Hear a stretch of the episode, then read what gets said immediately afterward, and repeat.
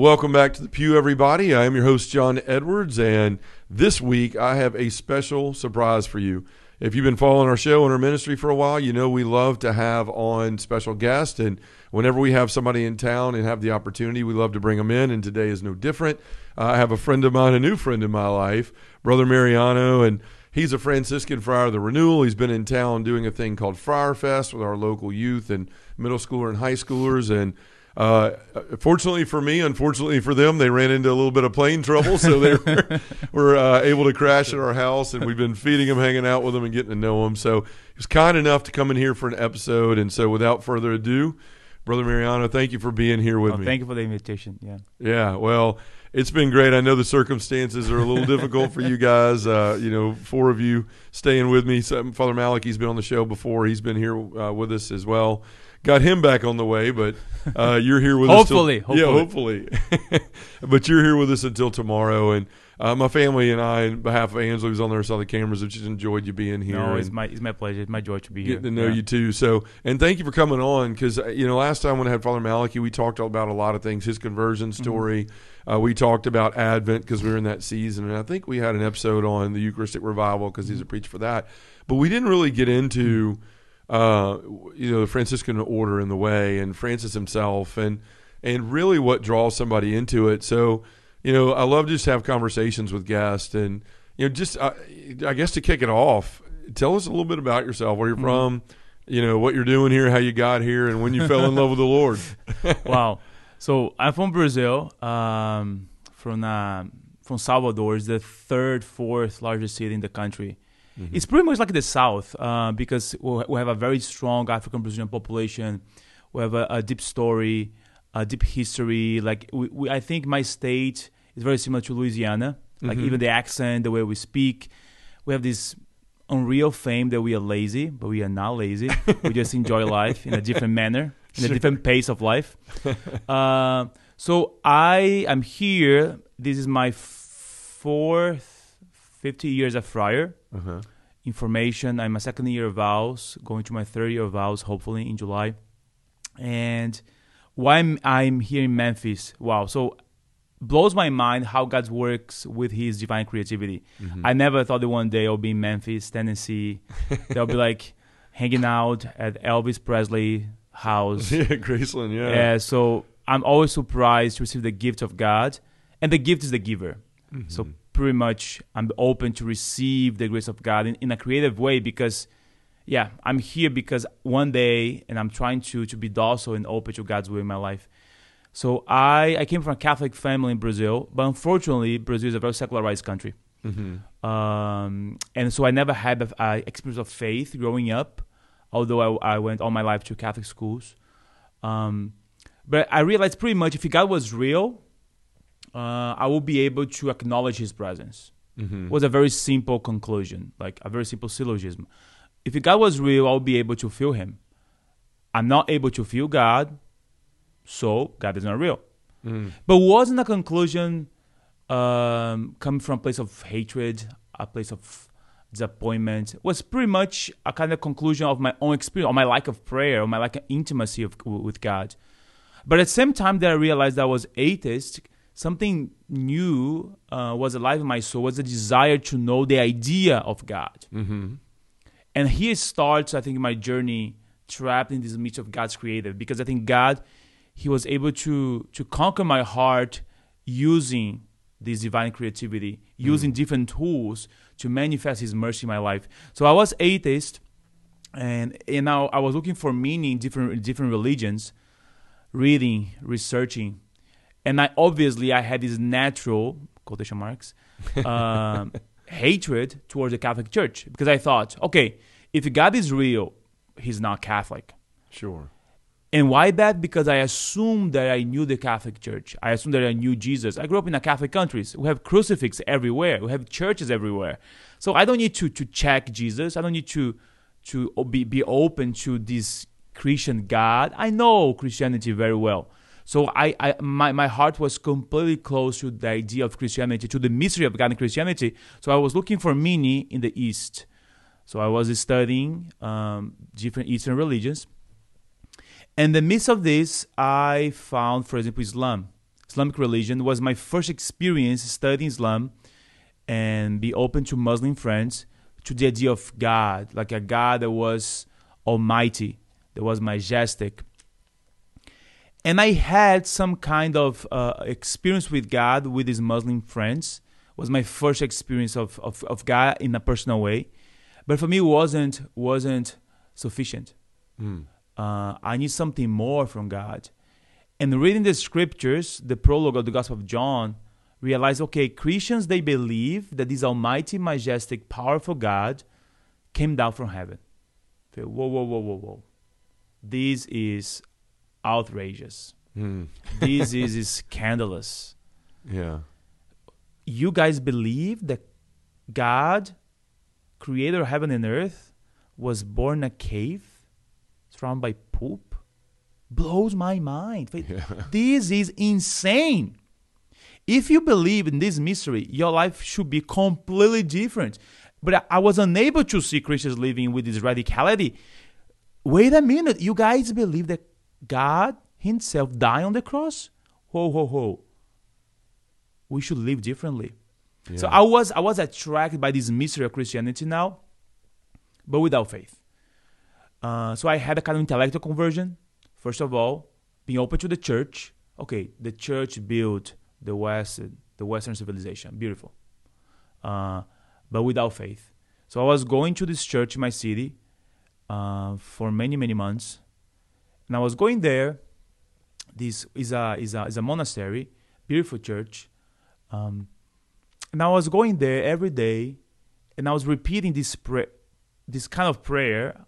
I wasn't intentionally praying, uh, but after I realized that this was a prayer, that God, I want to believe. Mm-hmm.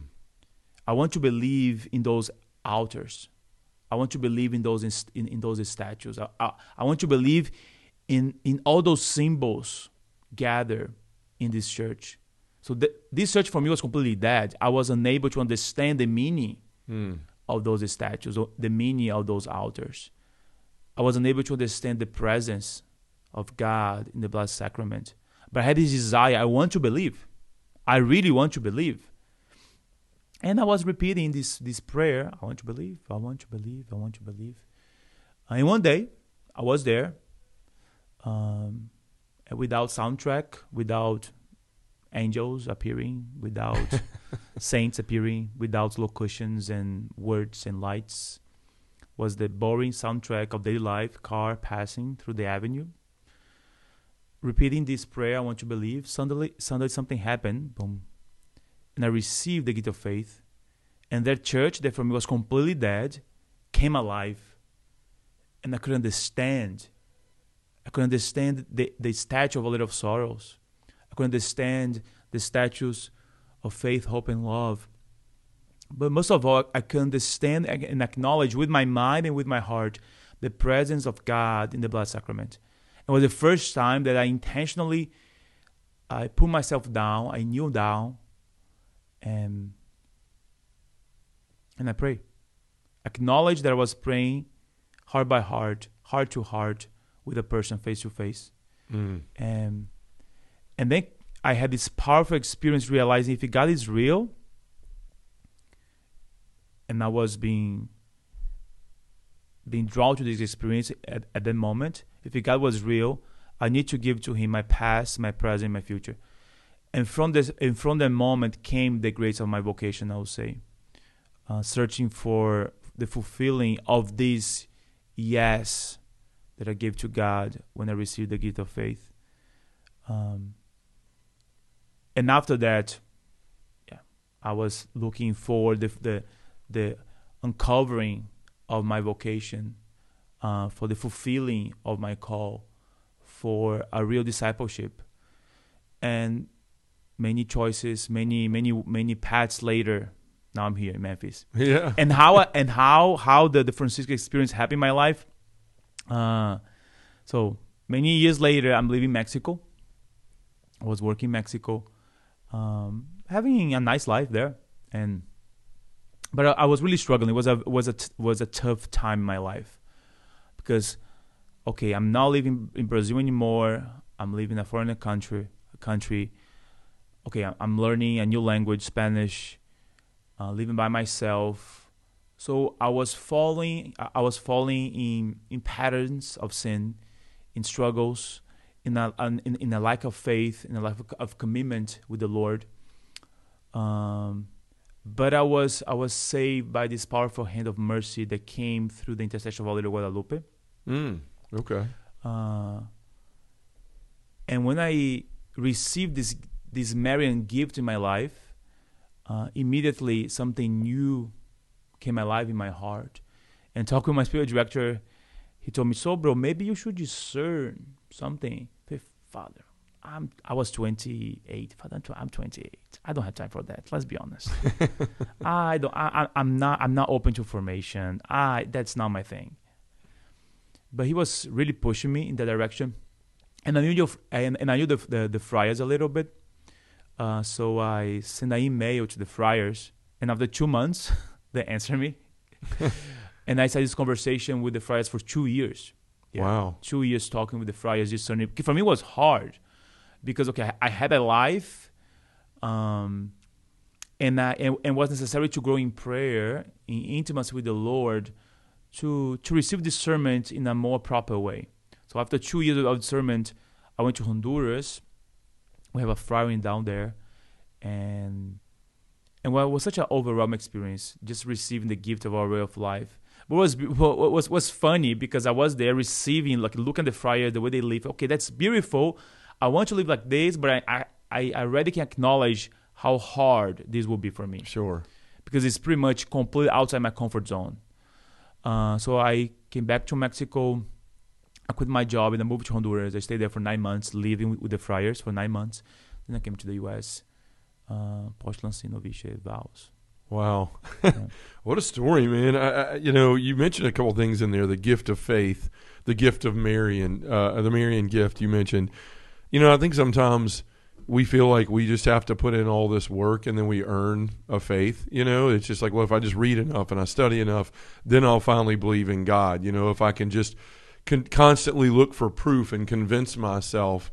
But for you, it sounds like it was just a moment of God's grace where it's like the gift of faith. And I heard you say that this weekend mm-hmm. at the retreat with the youth. And like I said, I think we're just, a lot of times we have this as like, we always have these never-ending to-do lists in our life, and we've got to earn these things in our life. And we look at faith that way instead of just inviting God to make it real to mm-hmm. us and to and to give us a gift. And that's very interesting. I just I haven't heard it spoken like that, like the gift of faith, where before. So it was really like that, just instant, just one day showing up, doing yep. everything like you did, and then boom, it just. And then I received this this this beautiful gift. And that changed my life completely. I'm here because I received this gift. Mm-hmm. And all my life till now, and always will be like this, is the unfolding of this gift, mm-hmm. is this diving in this gift. Because I think that's the problem that we have nowadays in the modern world, that we we think that it's about the doing, mm-hmm. but it's not about the being. So it's yeah. what I can do for God. And ultimately, I think we must bury the idea of self-made man. Yeah, I think the self-made man is, is is is a poison in the way we live our, our life, because it's about what I can do, what I can build of my own life. I'm the owner of my own destiny. And God is something there that is there to bless me in my own ownership of my own life. And I think the, the, the, the tricky part is, yes, that is engagement of my will, uh, but it's realizing that everything comes from God. And I think the tricky part is sometimes we can bring this idea of self-made man to the church with, with some piety. Mm-hmm. Okay, if I do more, if I'm able to to sacrifice myself more, if I'm able to read more, if I'm able to to offer more, I'll be blessed in the way I'm growing in holiness. Yes, there is something real there that is engagement on my will. Sure. Uh, even even even God Himself, when He comes to Our Lady, uh, He's asking her to engage her will, saying her yes. So there is a, a participation of our will, but it's much more this openness to receive the gift of God in our life, because ultimately the gift is the giver. Mm. So God is the gift. So the gift is not is, is, is not some possession that God is giving to me, but what is God is giving to me is relationship. Yeah. So ultimately we need to to and, and that's the the struggle of our daily life, because we can be so self-focused living so self-preoccupied that I, I don't have a relationship with God anymore. And I realize that prayer, and I, and I really like to repeat this, that prayer is about me giving to God my pious thoughts. Mm. God doesn't need my pious thoughts at all. He's not more God if I if I tell him how awesome he is. I, I know that. I'm fine with that.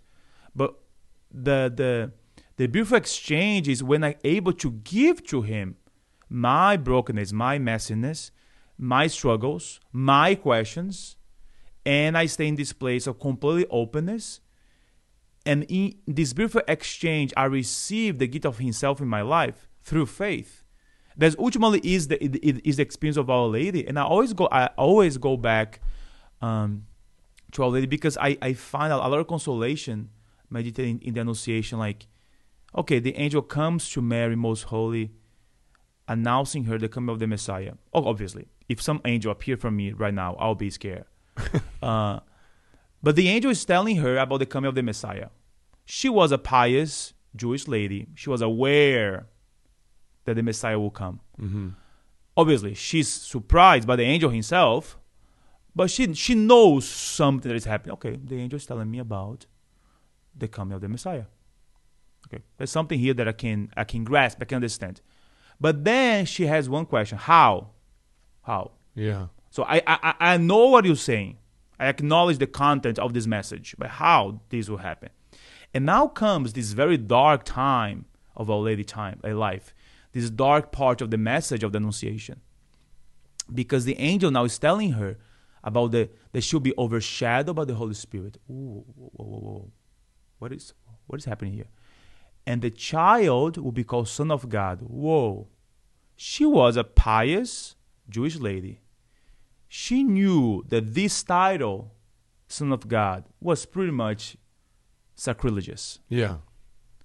Uh, was absurd. was completely absurd. She knows probably that the, the reference to the overshadowing is a reference to the ark. So wh- what's up with that now?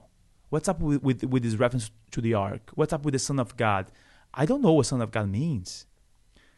Let us keep in mind that thirty-three years later, our Lord will be condemned in, in base of the same title of Son of God. Mm-hmm. That's exactly the title that the Pharisees used to accuse him of profanation. So when she hears this title, she has no idea what is happening now. Okay, he's the descendant of, of David. Check mark.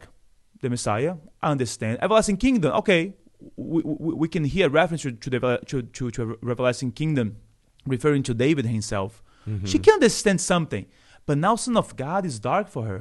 She has no idea what is happening, and what she does, nothing.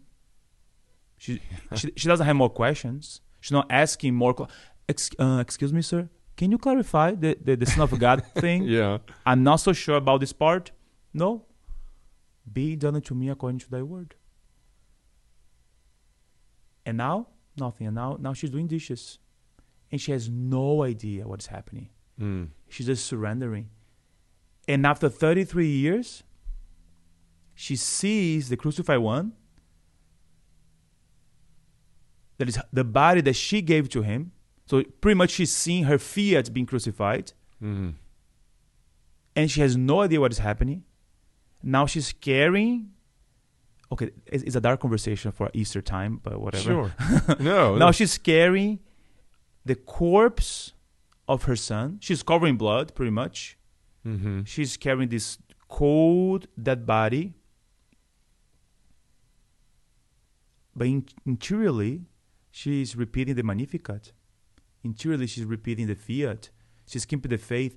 I have no idea. I have no clue what is the, the, the game plan of this death, but I believe. Yeah. I believe in the word of the angel. I believe in what I know of my son. How? I don't know. And after three days, as Franciscans, we, we have this internal tradition that we believe that the first apparition of the risen one was to Our Lady. She sees the risen one. She mm. sees now her fiat resurrected. Um, and and I think Our Lady is an icon of discernment, is an icon of openness to God in mystery, because what we can see with her is a lack of knowledge, lack of grasping, lack of understanding. She's, she says her yes, and she surrenders to God in such a level, in such a radicality, that she was able to embrace the mystery. Mm. Day by day, in this holy boringness of life of Nazareth, having the grace to see the wedding feast of Cana, but at the same time, contemplating Calvary.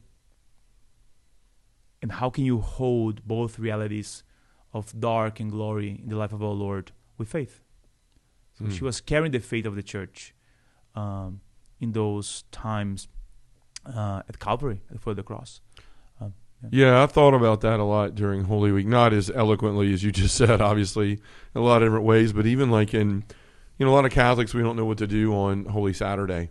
You know, we have the the, the Last Supper uh, Mass on Thursday, and we have the Passion of Our Lord on Friday and Stations of the Cross. And then there comes Saturday, and you know there's this resurrection, but a, a lot of us are just like, what, what do we do on Saturday? And I'll never forget, somebody told me um, a while back that you need to look at, at the Blessed Mother yeah. and her silence and her receptivity. Yeah.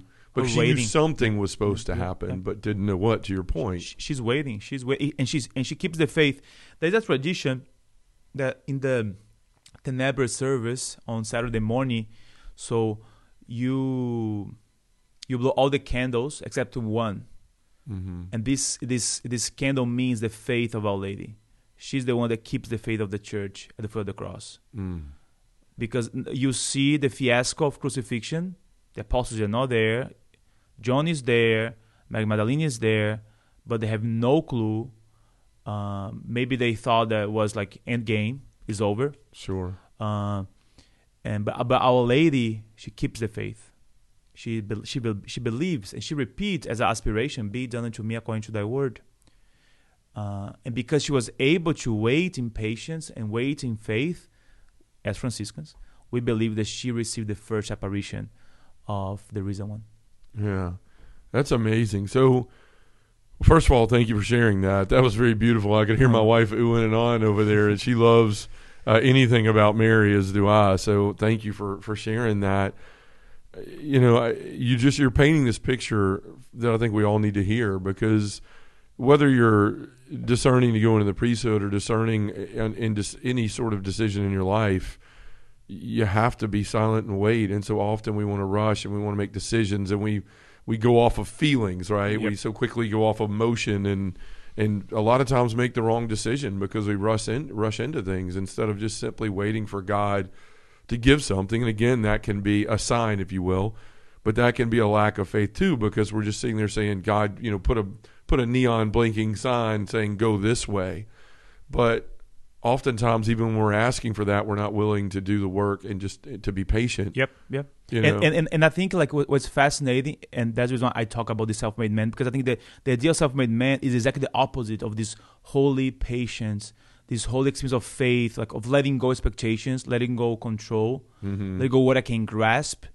Because when we bring this self-made man to the church with some kind of cover piety, it's about me. Mm-hmm. It's about what I can control, what I can understand of God. But if if if we believe that God, creator of heaven and earth, was born in a cave surrounded by poop, there is an experience of letting go, of radical abandonment.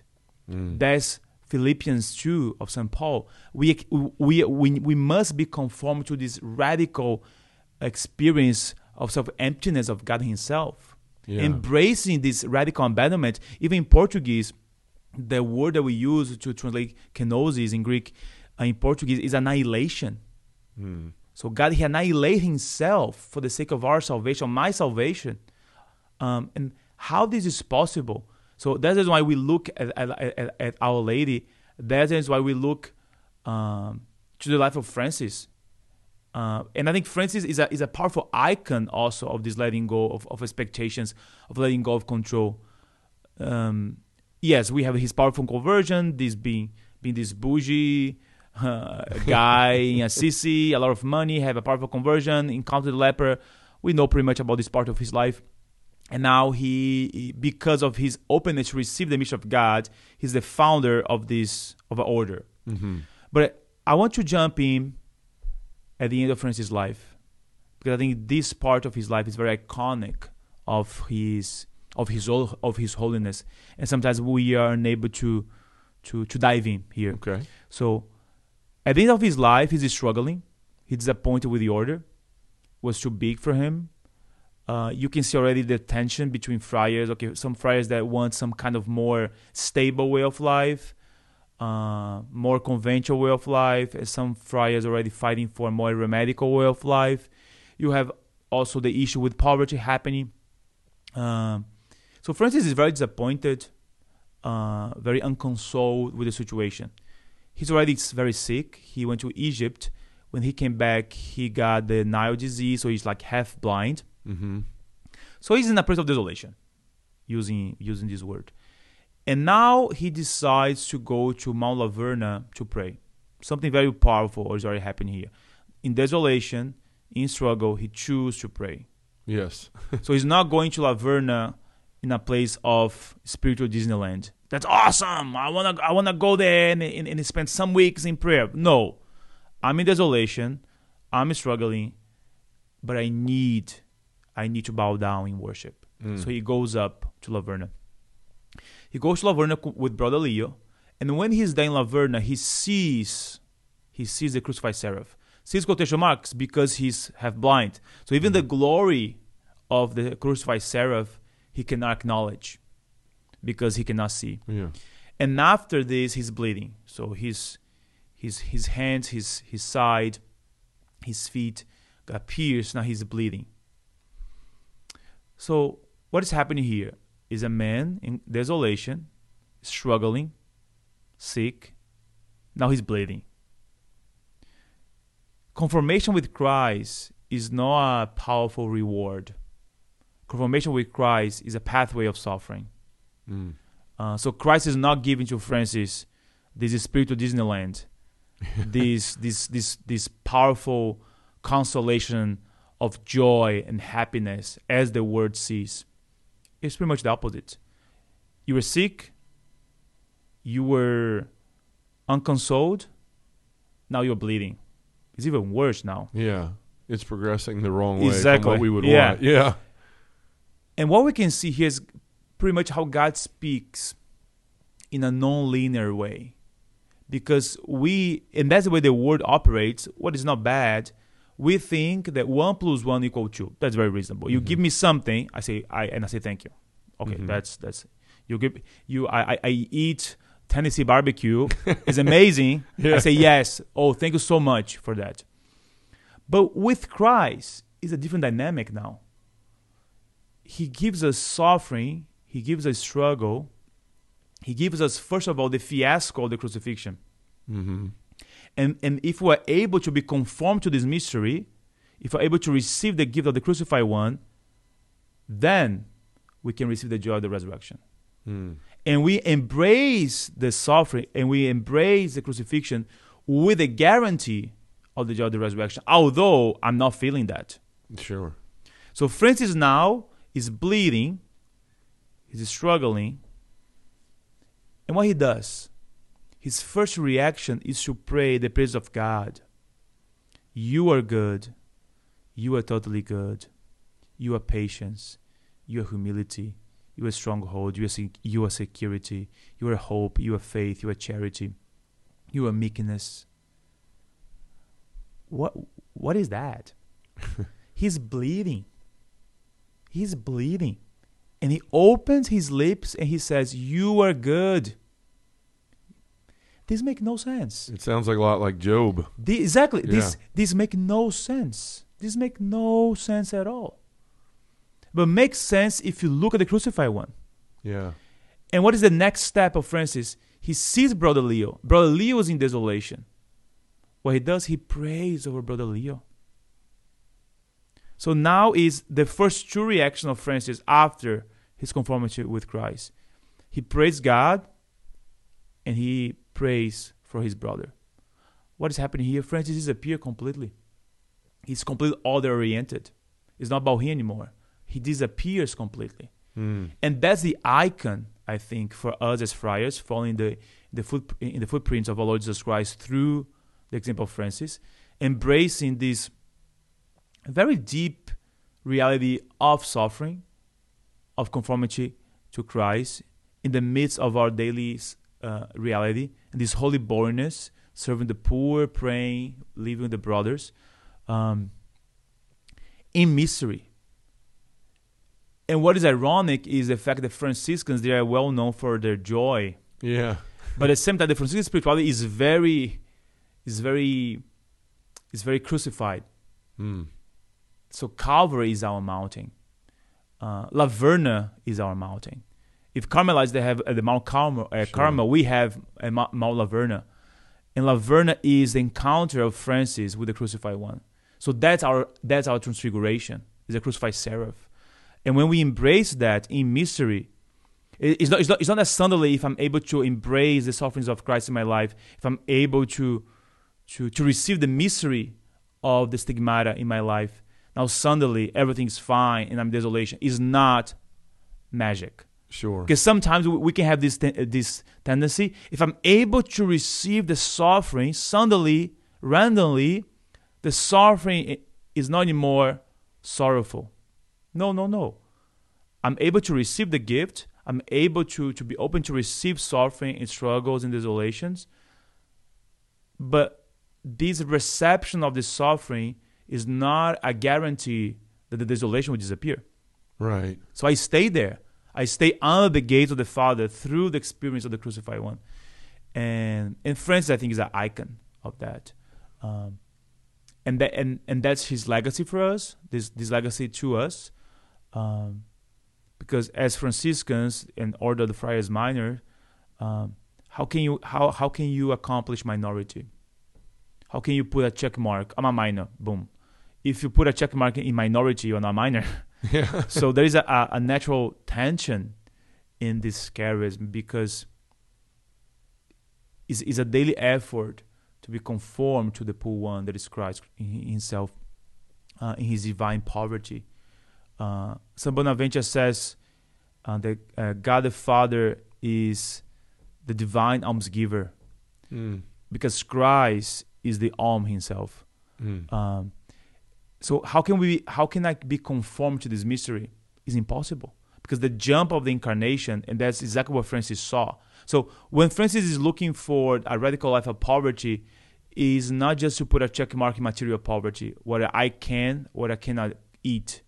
No, I'm looking at the mystery of the crucified one, God Himself embracing my flesh, God Himself embracing my my desolation, my struggle, God Himself embracing my reality. Uh, and this jump is scandalous. Mm-hmm. This jump is outrageous. This jump is the source of Franciscan poverty. And how can I be conformed to this jump? It's impossible. So it's a daily effort. And because poverty is so subjective, we had so many divisions in the Franciscan order. Sure. Because of this. Because the way you live your life depends on your understanding of poverty. Uh, and that's why Dominicans, they never have divisions. Uh, But I'm not here to talk about my beloved Dominican friars. I love them. Yeah. yeah. Well, yeah. it's all I keep thinking about when you when you're talking about all this is we don't you know we don't want to suffer, but we're called to embrace that suffering as Catholics and as followers of Christ. And you know, as you were speaking, like I, you had your hand clenched, and it made me think that so often in our life we're we're trying to grasp and hold on to whatever we want and how we want to see it, and especially as men, you know, we talk about this all the time. Here in, in America, it, you know, you're kind of told, you know, you want to get, you want something, go get it yourself, make yourself, like you're saying, self-made man, plow your own way, do it yourself, don't ask for help, put your head down, and so we have that sort of mentality. But the beauty of when your faith, at least for me, starts to come alive, is when I say I have to be o as open to the to the things that aren't comfortable for me, that aren't good for me, that aren't making me feel good all the time, as I am for those that make me feel wonderful. And. And just that complete openness, and instead of that clenching of a hand, just an open hand that says, whatever the Lord chooses to yeah. give me that day. And that's what you see, like in people that have great faith.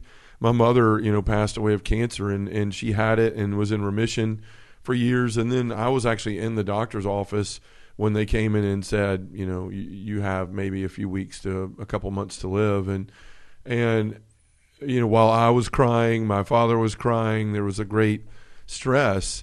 I just remember from the moment that she heard it, had a few minutes to sit with it, she just was proclaiming the Lord. She's like, this is his will, and I love him, and he has a place for me. And and it was just this complete openness that I think we're all called to, no matter what comes our mm-hmm. way in our life.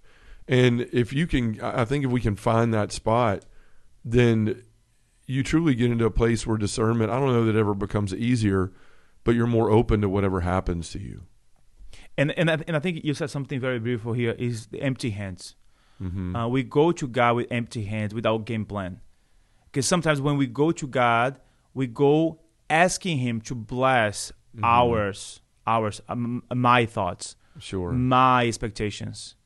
Um, I, I'm not going to him with empty hands, receiving the mystery of himself in my life. And, and we can see this very clear in, amidst suffering, because suffering and death, they reveal to us a face of our reality that, that we that we don't like to to contemplate. Mm-hmm. There is a gravity in suffering and death that for us is beyond our thoughts, that is beyond our expectations. That is why even in the in, in the modern times we try to to sanitize death. Mm-hmm. And this sanitization of death is a result of this incapacity to receive the gift of death as part of who we are as human beings. Sure. Um, And that's the mystery of the incarnation, because God's coming down from heaven to embrace death and, and, and telling us that there is this outpouring of hope through the resurrection. But what happened is we need to be open to the mystery. Mm-hmm. We need to be open to the crucifixion, but not with game plan. Now, okay, I'm open to the crucifixion between those lines. Sure. Um, but there is a, a radical surrender, this radical kenotic attitude of being open to be self-emptied in this experience of intimacy with the Lord. That's not about my own will. It's not about my own expectations. It's not about my own plans, what I can uh, what I can grasp. And that's the tension in the world today, because the the world is, is always telling us that's about me. Yeah. What I can do, what I can build, uh, what I can love, the way I want to love. And And when it's not this, is the distraction. I'm always talking about distraction. Uh, TikTok, Netflix, and apps, and cell phones. Mm-hmm. Those things are not bad, per se. But what is happening here? The distraction. Mm-hmm. I'm always distracted with something. I'm always distracted with something new. There's always something new happening in the world, and I must be aware of this. Why? Who yeah. told you? You're not so important. Yeah. Um, but why we try to keep up with all the updates, all the updates of life, all the updates of videos and photos? Because we don't want to be aware of ourselves. Yeah. I Amen. don't. Want, I don't want to grow in self-knowledge. Amen. Because self-knowledge is key for us, and it's, it is a deep reality in our Franciscan spirituality. Because self-knowledge is the knowledge of myself in my poverty, in my brokenness, in my misery. And if I'm able to know myself, I'm able to give glory to God, because I'm able to give to him. And now we have this exchange. Mm-hmm. But if I'm distracted with the world, with cell phones and TikToks and videos and pictures and whatever, I don't have time to know myself. Yeah. And if I don't know myself, ultimately I don't know him, because I don't know why he came down from heaven. Mm-hmm. Because I think I'm awesome. um, yeah. But if I'm able to know my misery, if I'm able to know my, my sinfulness and my brokenness, I give glory to God. And now I give to him this brokenness. And now I know that I'm awesome. And why? Because he came from heaven to save me. Sure. Okay, God, thank you for that. And now I can develop this attitude of gratitude, mm-hmm. this spirit of thanksgiving, because I know how reckless I am.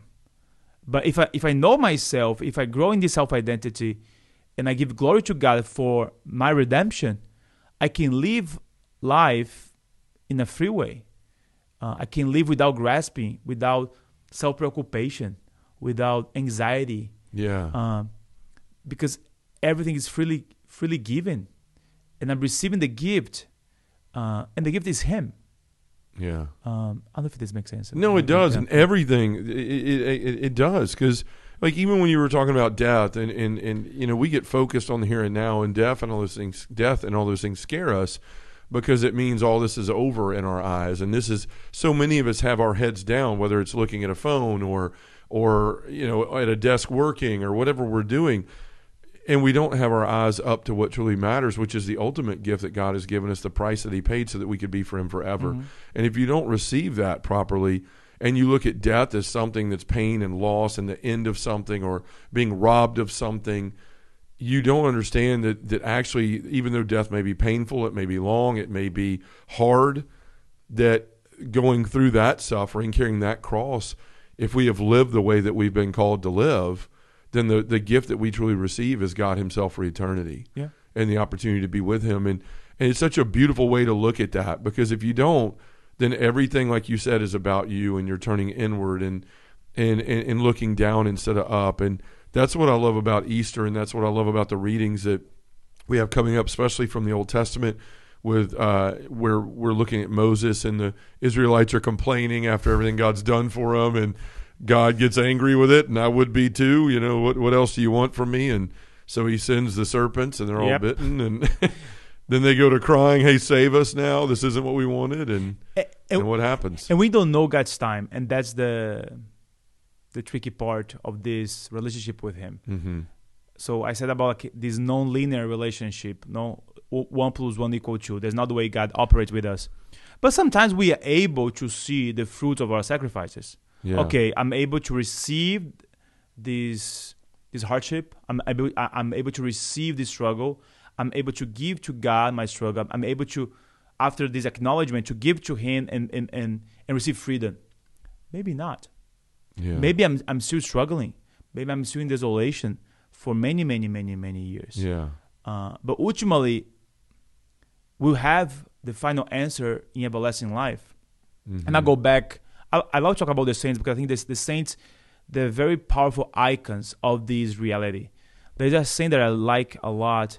Um, canonized two years ago, a year ago, mm-hmm. by Pope Francis, uh, Saint Charles de Foucault. A hermit in the Sahara. He could be the patron saint of losers, ser- seriously, because mm-hmm. his life was a completely fiasco. Like, was it's even funny. So he had a powerful conversion. He he was a, a type of Saint Francis, mm-hmm. uh, rich rich guy living a very comfortable life in a very sinful way. He had this powerful conversion. After his conversion, he tried to be a Trappist monk in France. Uh, he had and, and he he received this invitation to radical conformity to the poverty of Christ. And he even speaks about abjection. Mm-hmm. That's the word that he used, the abjection of Christ. So for him, the Trappist monastery in France wasn't enough. So he leaves the Trappist monastery. He goes to Syria, uh, to the poorest Trappist monastery in the world. Wasn't enough for him. So he leaves the, this monastery. Now he's living as a worker with the poor class in Nazareth. Okay. Wasn't enough for him. Now he goes to Algeria, and there he builds uh, the, a hermitage.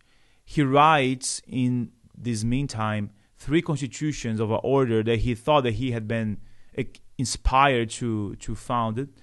Um, he goes to Algeria, he builds hermitages, he's open to receive disciples, trying to live this rule of life, and no one came. Mm. Um, he's getting old. He's lo- he he lost all his teeth, and no one came.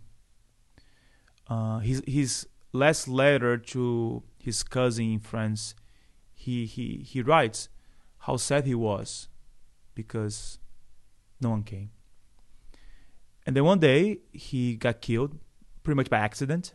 Mm-hmm. So his hermitage Uh, was attacked by, by thieves, and a, a, a young guy was carrying this A K forty-seven, I think, or something like this, and he got shot by accident. Uh, he lived pretty much a useless life, mm-hmm. completely useless life.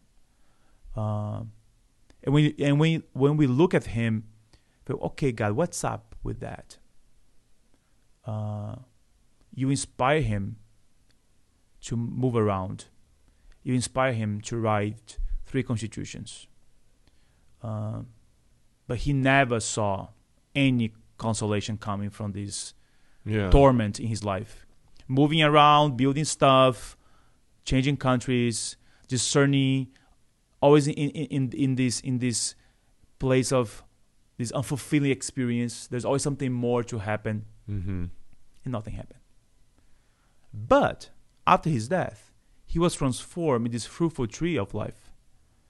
Uh, many many communities follow now his rules and his, his spirituality. Hmm. Uh, so he, he's from is an icon of this, because his uselessness that was real was transformed in a fruitful tree in the afterlife. Sure. So he ne he never saw he never saw himself being this fruitful source of renewal in the church. He never saw his his three constitutions be transformed in a, in a, in a living reality as he thought would be. He never saw his hermitages being being filled with disciples. Never.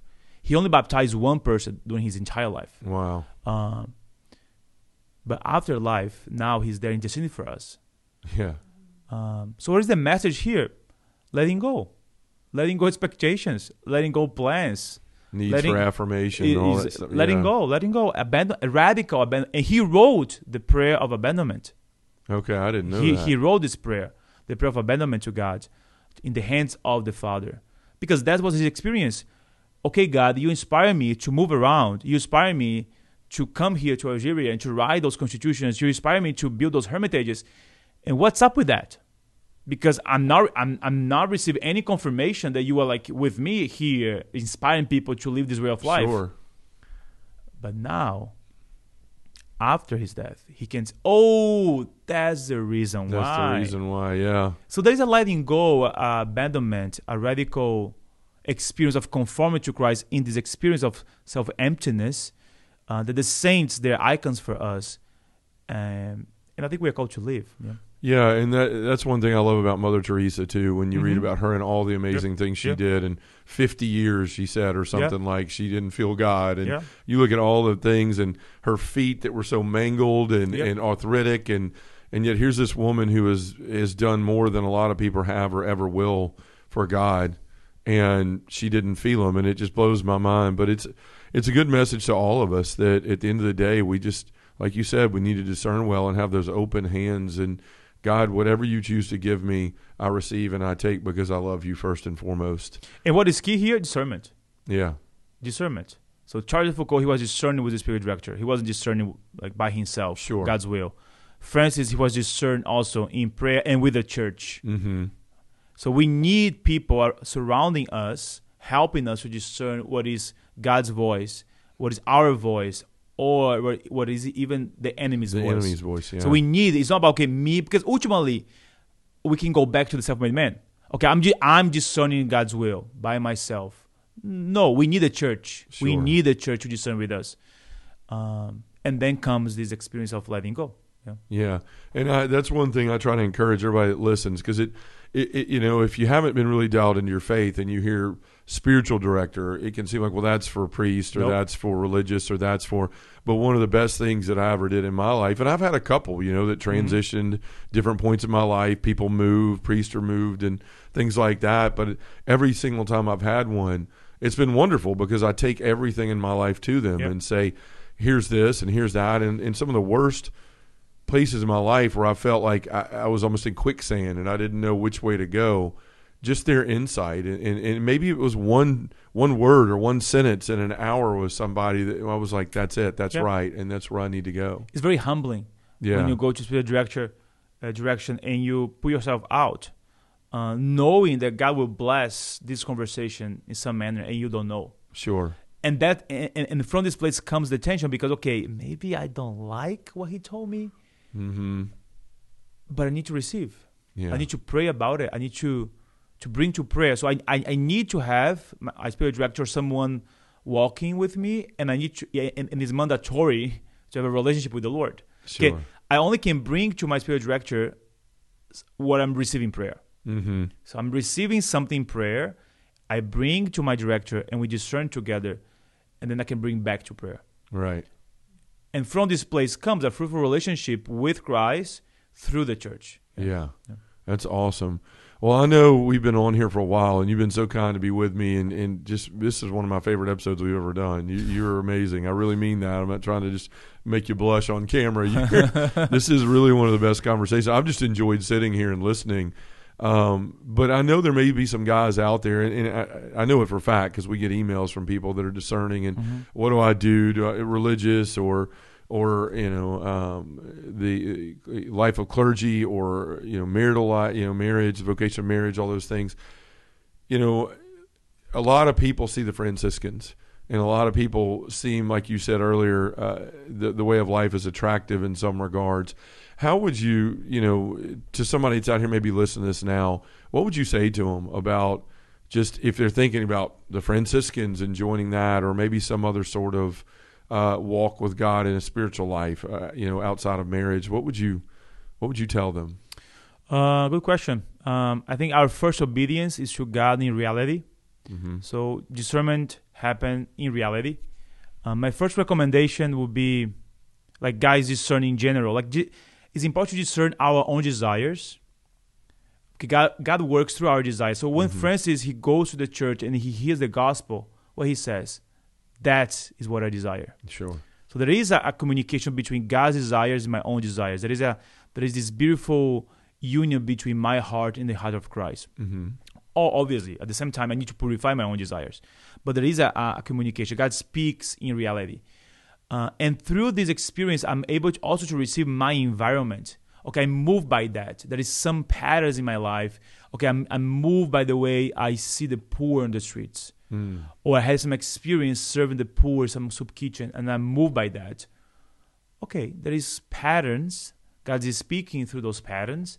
And you take those patterns and you talk with your spiritual director. Mm-hmm. And then you can, okay, there is something here that maybe is leading me to a discernment with the Franciscans. Mm-hmm. Or I can see the way I'm really moved by a more contemplative intellectual life. I'm attracted to the eternal wisdom.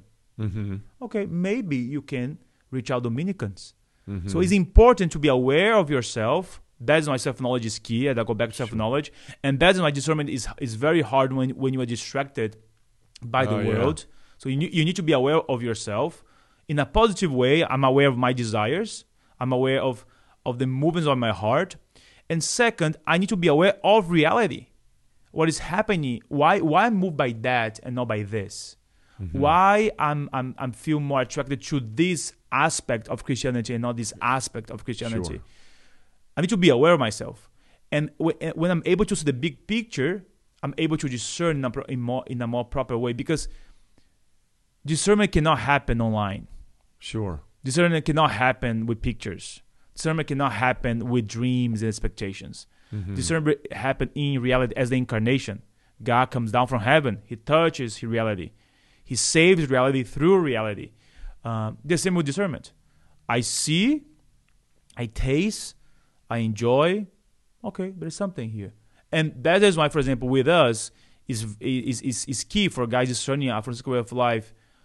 Uh, to be open, okay, first of all, I, I would try to serve the poor. I would try to, to help some soup kitchen in my city. I would help to reach out the the missions of charity or do mm-hmm. some kind of uh, social work in some compact to, to, to prove myself, like to test myself in this reality, sure. to see if I move by or not. Uh, because that's the key of our charism, the way we serve uh, the poor. Uh, and also through this experience, you can serve Dominicans, Jesuits, Carmelites. So I would say pretty much, just to resume what I said now, be aware of yourself. Self-knowledge is key. Sure. Yeah. Well, and what the beautiful thing is, watching you and so many others that have discerned correctly uh, where God wants them, you see a peace and a joy. I mean, for example, you guys, I'm sure, would like to be in the Bronx right now at home. And, you know, and the freedom to with, like, I know I travel, speak, all these things. If my plane was canceled and I was somewhere else, I'd be freaking out about where I was going to be and what I was going to do and how I was going to get to and from. And you guys are like, we're just going to, we're going to find a place and we'll be where we are. And God has us where we're supposed to be. And it's just a, a, a you know, a, an aside of what's happening right now in the moment with you guys here in Memphis. But, but what I love about it is that's when peace and joy comes in that. And, you know, even in the suffering, even in the bad, difficult times, even in, places you still have that joy because you found your purpose. And that's what I think ultimately we're all looking for is, is what am I doing here? How do I find true joy? It's not by becoming the self-made man and having all these things the world will tell you to make you happy and all that. It's simply, how do I learn to serve God with the gifts that he's given me with a willing heart? Mm-hmm. And that's where you, where you and God intersect in your wills. And that's where you find peace and joy. Yeah. And like, and even like circling back is the fiat of Our Lady. Mm-hmm. Um, when I'm discerning my vocation, uh, when you are discerning your vocation, we have some kind of understanding what God is telling us. We're not discerning ideas, we're discerning reality. So I know something, what is happening, I can't understand God's voice, uh, and I'm moving in some direction. But there's always mystery. Mm-hmm. There's always mystery that I cannot understand in fullness, that I cannot uh, uh, embrace in fullness. But even in the midst of this, I say my fiat. So that's the moment that we need to challenge guys uh, discerning to jump in in this fiat, to mm-hmm. jump in in this grace, not being afraid of the lack of, of understanding, not being afraid of the lack of knowledge. And then if you're able to say the fiat, you are able to move on toward the visitation. And you leave Nazareth. Sure. And you go to your cousin Elizabeth. So you, and that's the power of the intercession of Our Lady, because she teaches how to to give birth to this fiat mm. in a place of contemplation, in a place of mystery, in a place of letting go. And after the fiat, the response. Yeah. Yeah. Wow. That's powerful. Thank you again, Brother Mariano. I mean, it just, it's been amazing to sit here and talk about all this with you. I hope a lot of people have found help about it. So if someone is interested in discerning, uh, you know, the vocation and, and especially to the Franciscan Friars of the Renewal, what would they need to do? Is there a place they can go and, and look you guys up, or they can contact you? Uh, they can access our website. I don't know the address. Okay. Because I do not use it. Yeah. Uh, right. We don't have internet, so yeah. uh, there is an email there that I do not remember. Okay, that's okay. And they can send an email, and then we can start the conversation. Okay. Yeah. So I would imagine just Google, guys. Use the Google machine and Google Franciscan Friars of the Renewal, and you'll probably find everything there. It's been such a gift to be you, with you, you and I'm excited yeah. to be, again, here this evening with you and, and Brother Janice and everybody else. So thank you uh, for coming. Thank you for your yes, especially. So much, and yeah. we'll be all be praying for you as you, you go to your final vows and into a life serving the Lord as a priest. Amen. Thank you so much. All right, brother. Take Amen. Care.